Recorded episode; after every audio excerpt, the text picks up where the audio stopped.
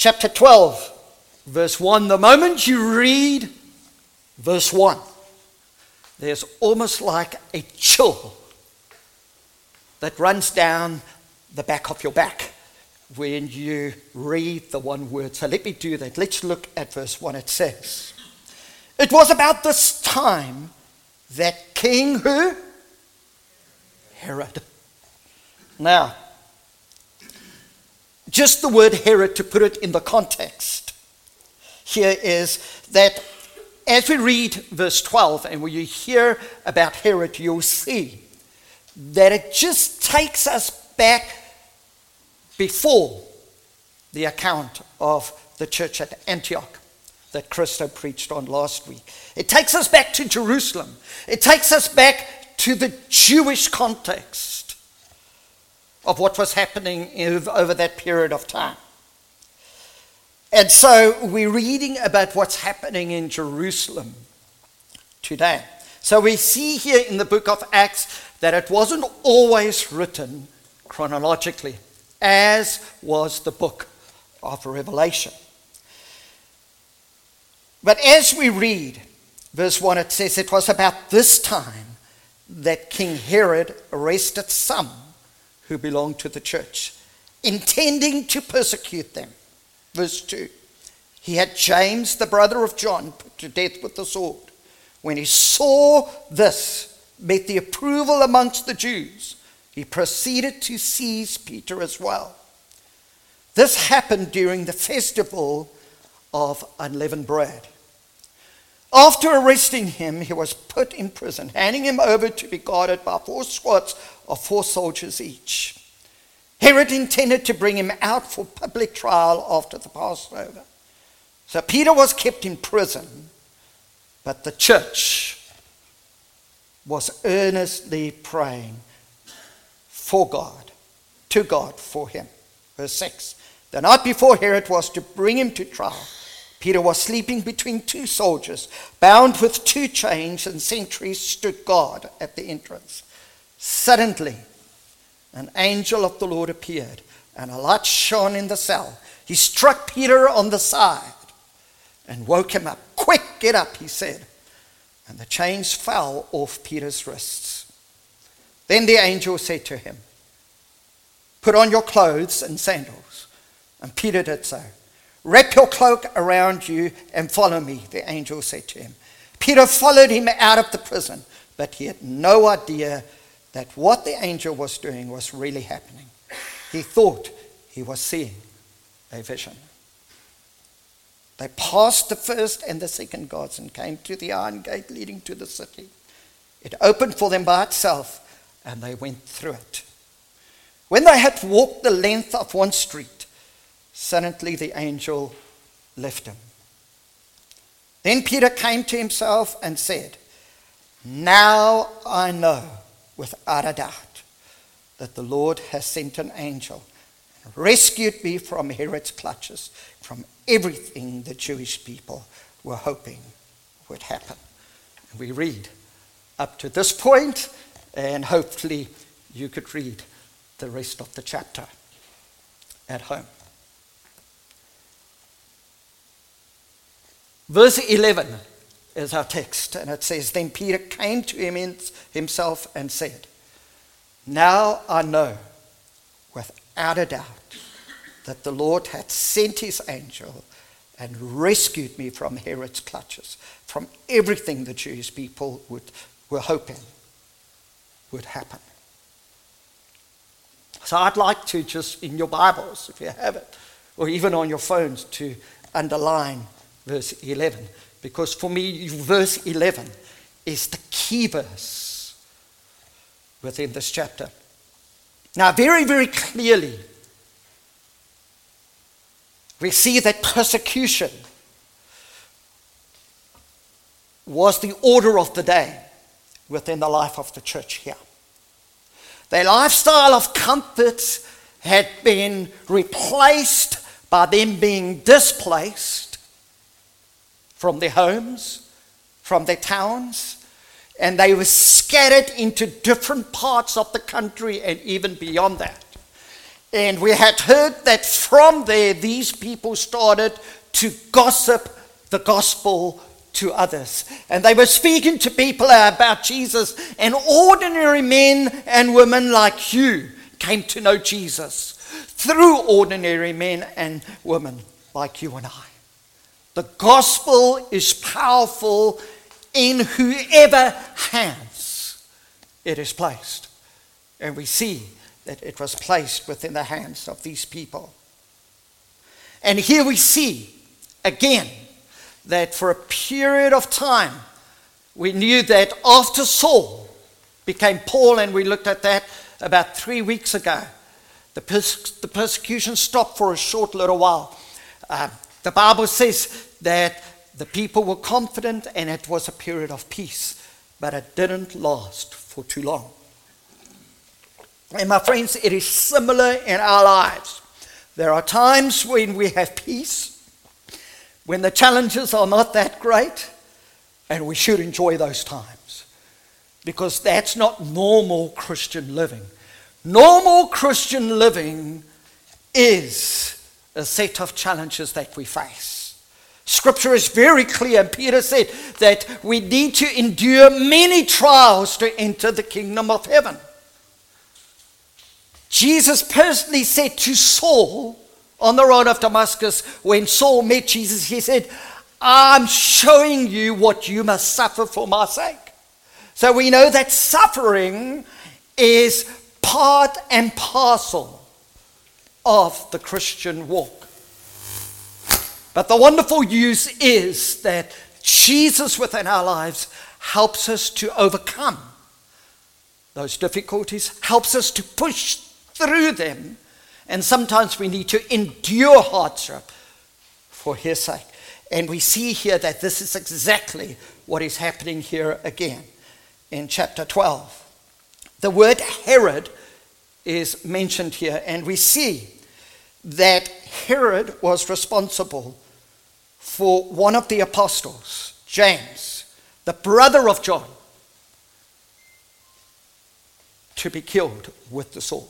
Now, some history. If you remember, James and John's mother stood before Jesus at one stage and said to Jesus, Jesus, these are my two outstanding young men. I'm asking that you would give them a place of privilege within my kingdom. And Jesus said, Are they able to take the suffering that I'm going through? So, what he was actually saying to James and John's mother was this Would you mind your own business? and this is the man, one of the sons that we find, who became an apostle together with his brother, and it is the first martyrdom of an apostle. When Stephen was martyred, he wasn't an apostle. But James was the first apostle that was martyred. And we see here that his brother John was not martyred. We see that John was sent to the island of Patmos in the book of Revelation. He became an old man there. He was in prison, but he wasn't martyred. History tells us that he died, but not being martyred as the other apostles did. And so, of course, we face this dilemma again. Why is it that James was martyred at this age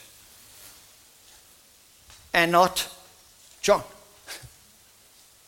Why is it that we read this account where James was put into prison? Herod took him and he killed him. And just a little bit later on in the chapter, we see that Peter was also arrested, put in the same prison, and we see here that he was released from prison. Well, miraculously escaped from prison, and he didn't die a martyr's death. Why? These are the theological debates that we have.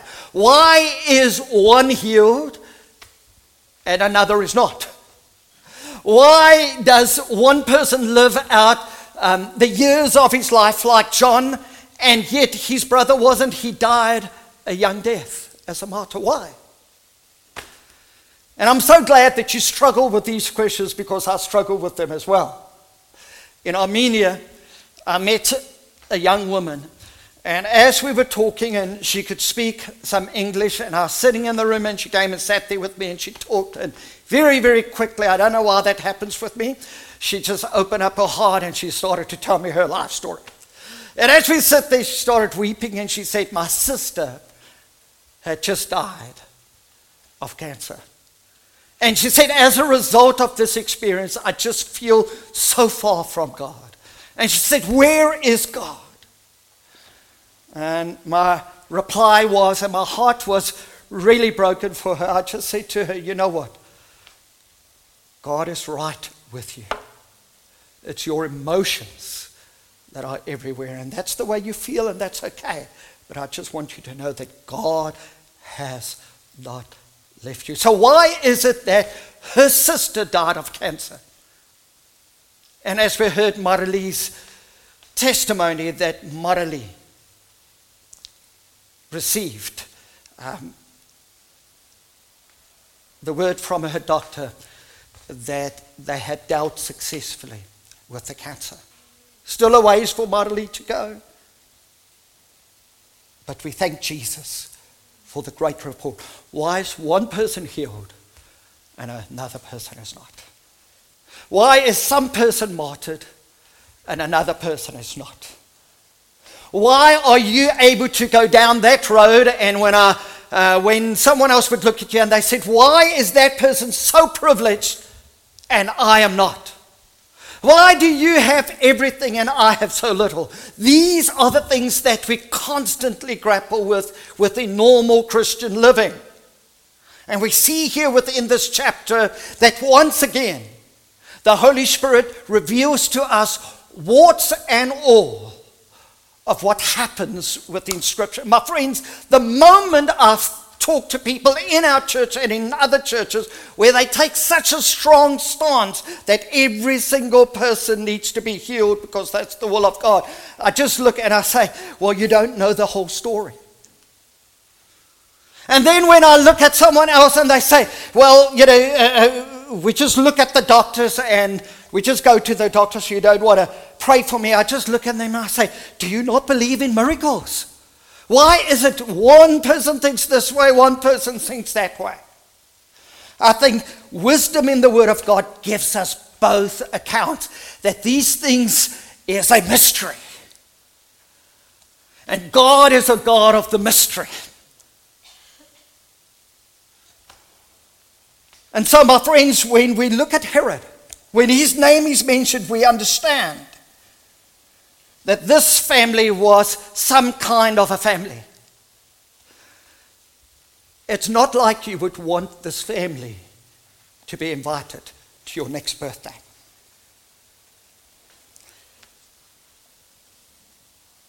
This Herod was the grandfather of the Herod who slayed hundreds of innocent babies to kill baby Jesus. That's what they wanted to do.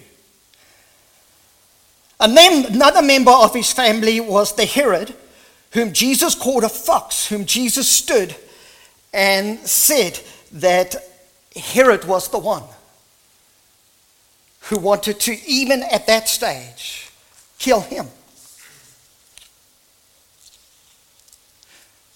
And so, here in this account, we have the last of the Herods. And this man has been a close friend of the mad emperor Caligula in Rome. And so we see here that he comes and he starts to kill people. This is the history of this family. I want to talk to you for a few moments about the history of your family just as we become very critical about Herod. And so we should. We find that from one generation to the next generation to the next generation, they repeated the sins of the fathers. One of my quests in life was to look at the history of my family and to make sure that God is central to our future. So the way that I would do things is probably different how my grandfathers would do things who were not Christian. And, and, and, and, and all of us need to trust God that our futures would be very different from much of our past. And so we see here that in this passage of Scripture, Herod is dealt with in a very particular way, as we will look a little bit later on. But as we get to this point, in verse 11 it says, says, Then Peter came to himself and said, Lord, I know without a doubt that the Lord has sent his angels and rescued me from Herod's clutches, from everything the Jewish people were hoping would happen. So, on the one hand, we've got James, who are killed. Then we see that Peter is put in prison and he faces the same penalty for standing up with Jesus. But verse 5 says So Peter was kept in prison, but the church was earnestly praying to God for him. And so, as I was looking at this passage of Scripture, I looked at just verse 5 and I wondered did Peter escape the clutches of Herod? Because the church was praying for him? Were the church, or was the church not praying for James when he was beheaded? That's a good question mark. That's a question you should be asking if you want to be true to the passage of Scripture here.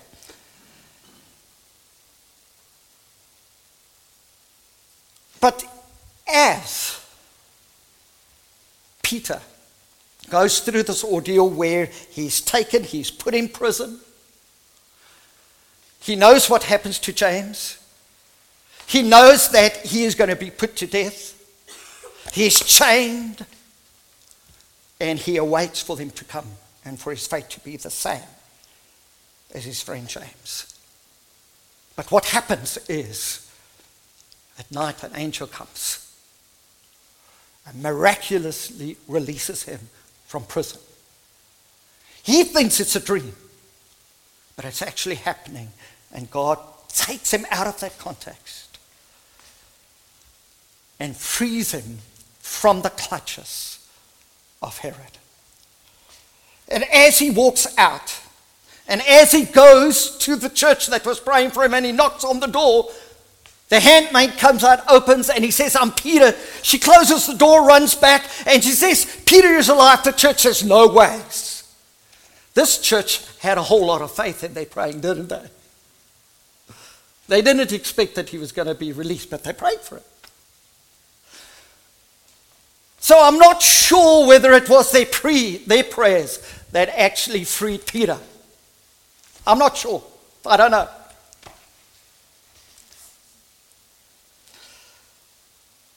But as Peter walks out, he says in verse 11, Now I know without a doubt that the Lord has sent his angel and rescued me from Herod's clutches. My friends, when I study this passage of Scripture, now I know without a doubt a few things. And I want us just to look at these few things that I know without a doubt. And the first thing that I know without a doubt is that God chooses when people should live or die. Is it possible for you to say yes on that? I, wanna, I want you to rate yourself here.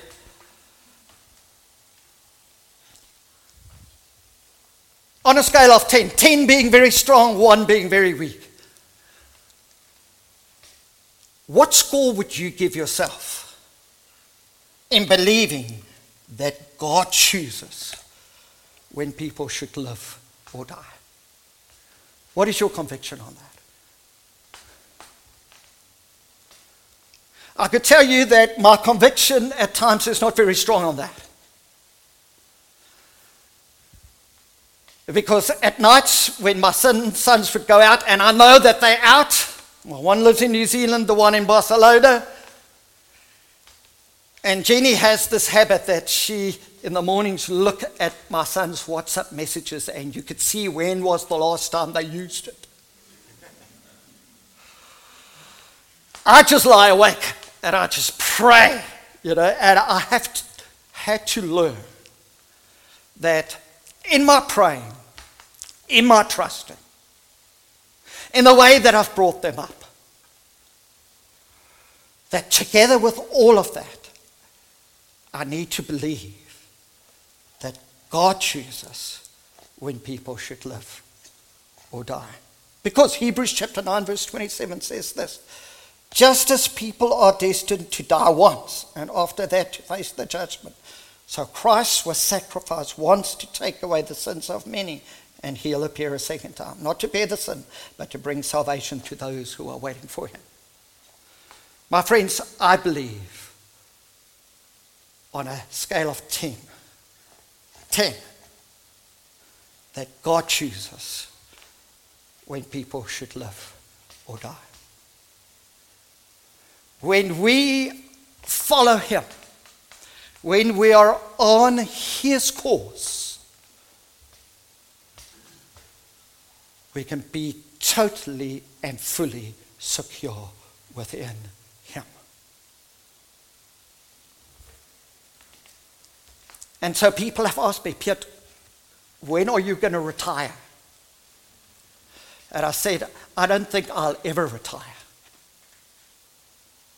Now, we probably will one day retire from working within a church context like this because um, we want to make way for others. Our legs do get a little bit tired. And so I understand that. But we will never retire. And I said to someone the other day, I trust that God would take me home before I retire. That would be my retirement. That would be my form of retirement. I trust for that with all of my heart. Because I believe that God has me within his full grip. And I have no doubt about that. There are times when I doubt it in my human frailty. But when I come to my biblical sense, I have absolutely no doubt that God keeps me. I want to ask you do you have a similar faith? Because when we look at this passage of Scripture, we see here that James dies and John keeps on living. Who chooses? I believe God chooses. God is sovereign over our lives. If He is Lord, He is sovereign over our lives. And my friend, suddenly what happens is, is that your priorities change. You have a real sense of peace within your heart. You stop working, you stop doing this, you, you stop arranging your life in such a way that God is no longer there. Some of you have arranged your life in such a way that God isn't even in view. My friends, Christians shouldn't do it that way. You've arranged God out of your plans, out of your future. You are working so hard because you do not trust God. You trust yourself. And again, I ask on a scale of 1 to 10, do you know without a shadow of a doubt that God chooses when people should live or die? Erica and I, we were laughing just the other day. She called me, she says, Piet, I think my mom is dying. So I drove to Eggery Got into her house, her mother was in the bed there, and she said, Piet, the sisters around who's been working with says it's time. So I said, okay, good. So what we did was we sat down, I uh, had my Bible out, and we did everything. We did everything that we should do. So we read a passage of scripture over her life. We let me just wait for a brief moment.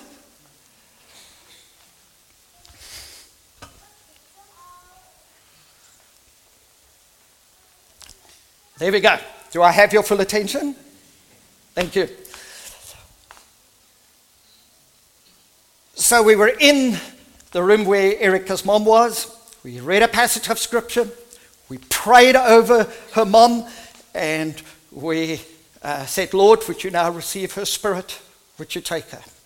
Uh, she's ready for you. And Erica and I just prayed and we worshiped God and we thanked God for the time that she had.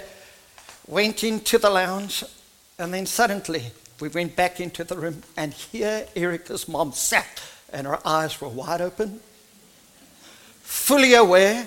This was like three, four months ago and she's still going strong. My friends, God chooses when we should live or die. I do believe that when we do stupid things, we can die prematurely. So let me just lay that out. But I believe that God chooses when we live or die as children of God. We're secure within His hands.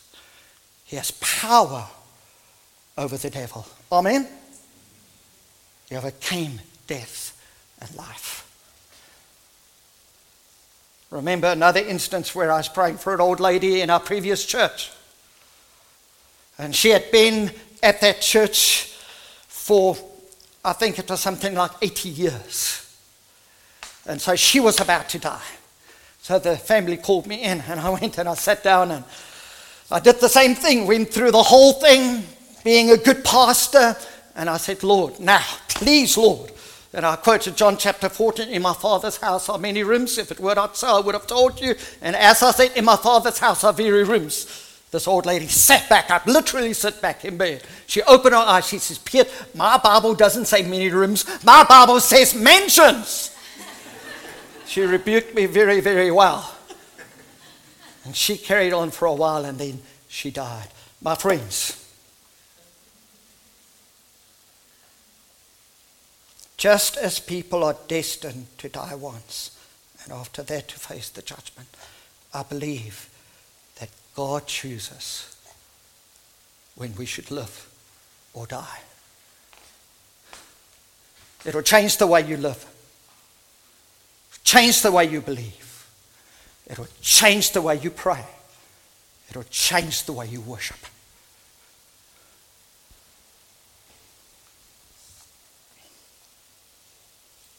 Now I know without a doubt, secondly,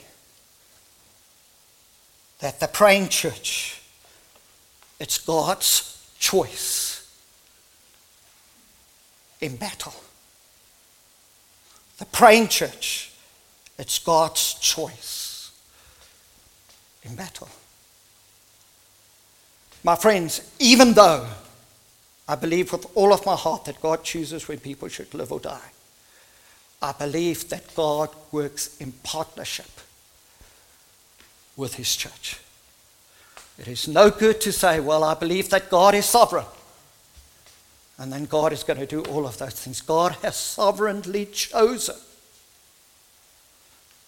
to use His church and to use you and I. And so, we see that the church was praying. It's one of the most wonderful stories that you could read about. It says in verse 5 So Peter was kept in prison, but the church was earnestly praying to God for him. My friends, there are times because God is sovereign that he says, even though you pray, even though you believe, this is what I'm destined to do, and God will remain Lord. Amen? Then there are times when God says, Church, I work with you. And my friends, if you don't understand that, you will be most miserable because you'll be so confused. All throughout the book of Acts, you will see that there are times when God does amazing things, like we see here. And then there are times when we just should be praying. And God does miraculous things. Amen? This is the mystery, my friends. This church should be more of a praying church. This church prays in pockets, and that's wonderful. but we should pray more together. I think it is a sin when we have the attitude, well, others will do it, we don't need to do it. I use the word sin. Prayer is so vital within us trusting God to do amazing things. My friends, I know that not all of you could make the prayer meeting on Tuesday nights at Zoom. I know that some of you go to small groups. You can't go to a prayer meeting and a small group. I know that. Some of you work terrible hours. I know that. But it's still no substitute for us from time to time to come together to pray. And I'm so glad that I'm not going to ask you to give me an amen on that.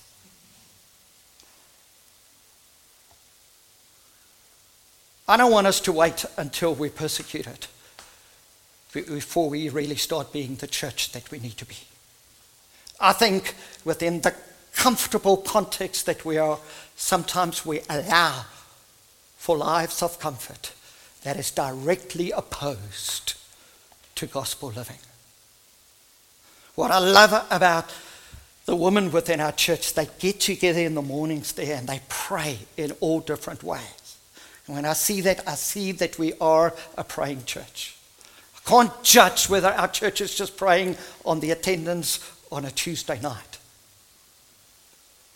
But my goodness, I do think that you could be there at least once every two or three months. Can I expect that as a pastor? Of course I can, and I do. There are times when we just need to get together as a church and just say, hey, we need to do that. Can't wait for crises, but we need to do these things. Now I know without a doubt that the praying church, it's God's choice in battle. There are times I can't be at that prayer meeting. I couldn't be there on Tuesday night. After Christo's wonderful message to exhort all of us to be at the prayer meeting, how many did we have there? Five people at the prayer meeting. I'd like to eyeball everybody here. That's just not good enough. It's not to put guilt on you, but if we look at the book in Acts, we've got to radically change some of our ways as a church. Not for my benefit. Like I said, I wasn't there on Tuesday night. Got over from Armenia and I wasn't there on the Tuesday night. But we radically need to change our values, we need to change our lifestyles. At least maybe once a month to try and make that prayer meeting, or else we must change how we do it. But what I've realized is it doesn't matter how we change, you actually have to change your values. And for us to change our values, it starts with understanding the Word of God am having a relationship with God. I understand if you don't invite me to your next birthday party. And then, thirdly, I know without a shadow of a doubt that God still performs miracles. Now, I hope that you said Amen those of you who believe in miracles, I hope you said Amen. Also, on my first point, that God is sovereign. Amen. I want us as a church to get to this point. We need to grow in maturity. It's so funny within our church. It's amazing when we do one thing, you have the one group of people say, That was amazing service. And then when we do another thing, the other group says, Well, that was an amazing service. And I keep on saying to people, this is the type of church we are. We're a church all across the board, people from Roman Catholics to charismatics. And so, for all of us who believe in miracles, I think we need to say, I know without a shadow of a doubt that God still performs. Do all of us believe in that? If you don't believe in that, then you haven't been saved. it's the greatest miracle of all. It's the new birth. My friends, I pray for healing for people every single week. You know that if you tell me you're sick, I said, Come, let's pray. Nothing sways me on this point. I believe that God still performs miracles. Look at Acts chapter 12, verse 11. Scripture says, Then Peter came to himself and said, Now I know without a doubt that the Lord has sent his angel and rescued me from Herod's clutches, from everything the Jewish people were hoping would happen. My friends, I know without a shadow of doubt